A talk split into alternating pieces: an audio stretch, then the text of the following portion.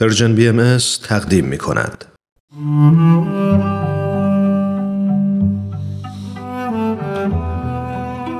جهان پس از حضرت باب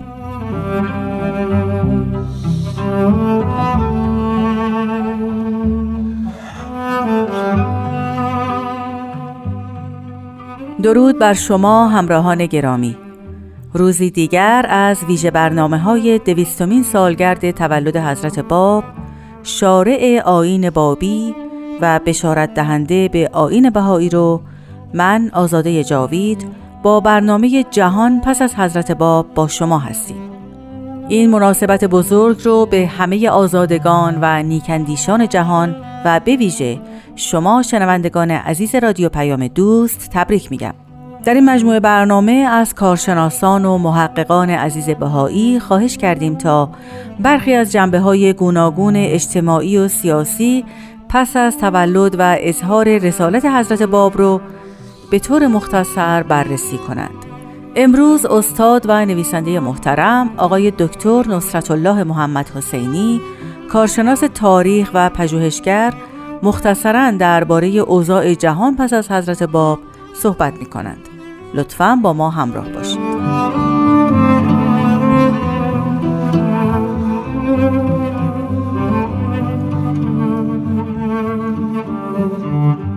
پس از عرض تبریک تولد حضرت بهاءالله شارع آین جهانی بهایی و نیز عرض تبریک به مناسبت دویستمین سال تولد حضرت باب مبشر ظهور حضرت بهاءالله. بنده امروز به اختصار در باب جهان پس از حضرت باب سخن می‌گویم.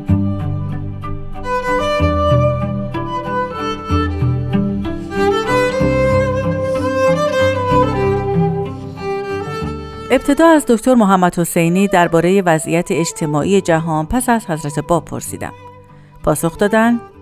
مقدمتا بگویم که خداوند پس از ارسال هر رسولی به علت مخالفت شدید اکثریت مردمان با آن پیامبر یزدان بر همگان از آن مخالفان عذابی علیم نازل می‌فرماید. پس از شهادت مظلومانه حضرت باب جهان انسانی به عذابی گرفتار گشت. که شرحش به تفصیل در کتب تاریخی عالم آمده است. جنگ های وحشتناک ناشی از نفرت های نژادی و دینی و صدها ستیز و مصیبت دیگر در دو قرن اخیر همه مظاهر این عذابند اگر کل جامعه بشری ندای حضرت باب را اجابت کرده بود این مصیبات بر او نازل نبود.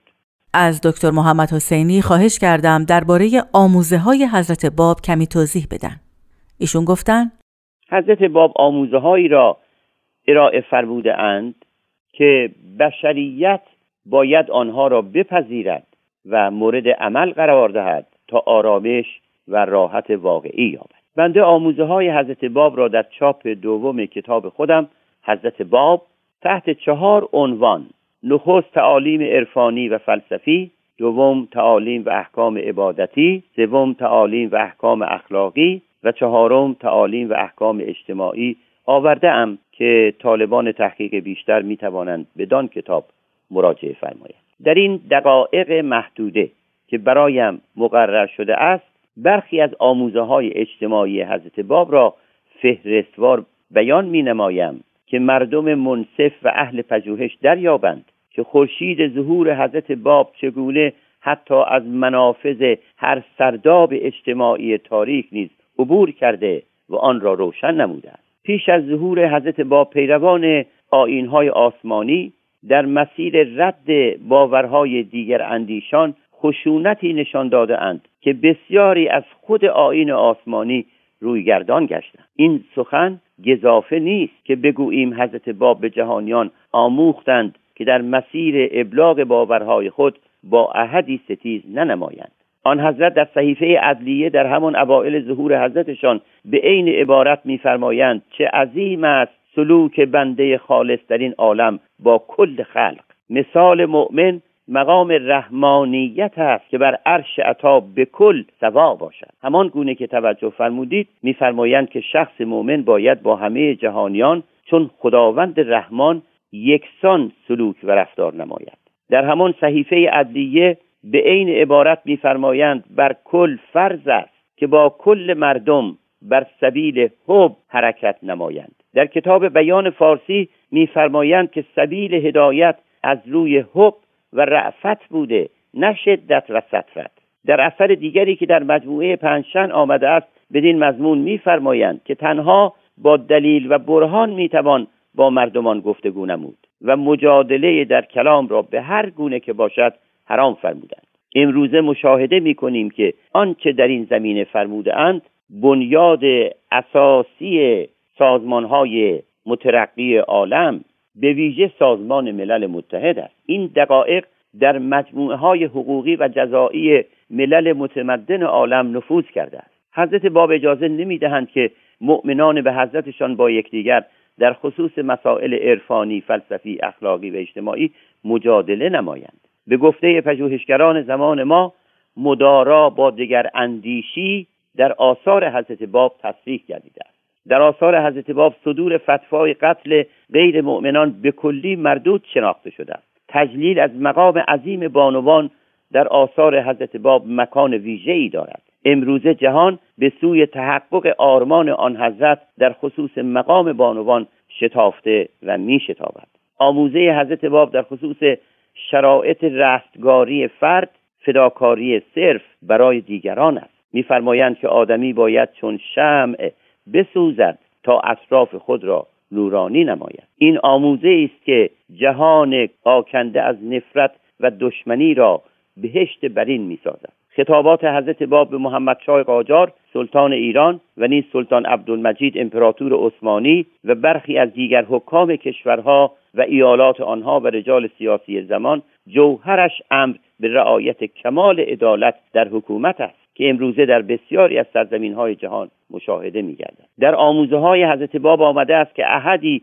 حق ورود به ملک دیگری را بدون اجازه مالک ندارد. احدی مجاز نیست که حتی دست خیش را به کتف دیگری زند. این مقررات امروزه در کدهای جزایی همه کشورهای مترقی دیده می شود. حضرت باب قطع اعضای بدن را به عنوان مجازات به کلی حرام فرمودند. آموزه های اجتماعی حضرت باب به عبارت دیگر اصول و تعالیم آن حضرت ناظر به همه جنبه های اجتماعی زندگی انسانی است. این آموزه ها بشریت را برای پذیرش نظم بدیع حضرت بهاءالله آماده می سازد نظمی که شامل جزئیات مربوط به اداره جامعه های انسانی در سطوح محلی ملی و بین المللی است. در آثار حضرت باب مقام انسان بسیار تجلیل گردیده و تصریح شده که آدمی نیکو آفریده شده است و هرگز مادرزاد گناهکار نبوده و نیست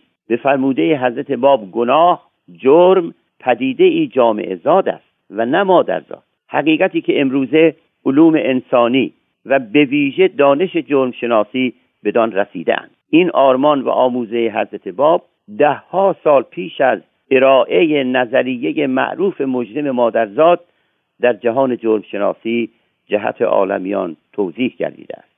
در آثار حضرت باب از لزوم انتظام شهری سخن رفته است. اهمیت بیانات آن حضرت در مورد رعایت محیط زیست و به ویژه تنظیف آب و خاک در کل کره ارض امروزه می‌تواند راهنمای پژوهشگران مربوطه گردد. این چنین به فرموده انجیل جلیل سنگی را که معماران بنایش به دور افکندند عاقبت زینت ایوان گشت.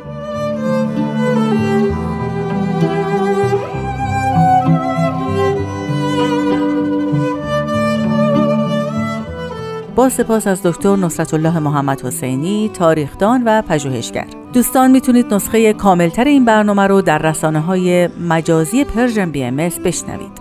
همینطور پادکست برنامه رو می‌تونید در برنامه های پادکست خان گوش کنید و در صورت تمایل امتیاز بدید. من آزاده جاوید ضمن سپاس از همراهی شما دوستان عزیز تا فردا و آخرین برنامه جهان پس از حضرت باب از شما خداحافظی می کنم بدرود.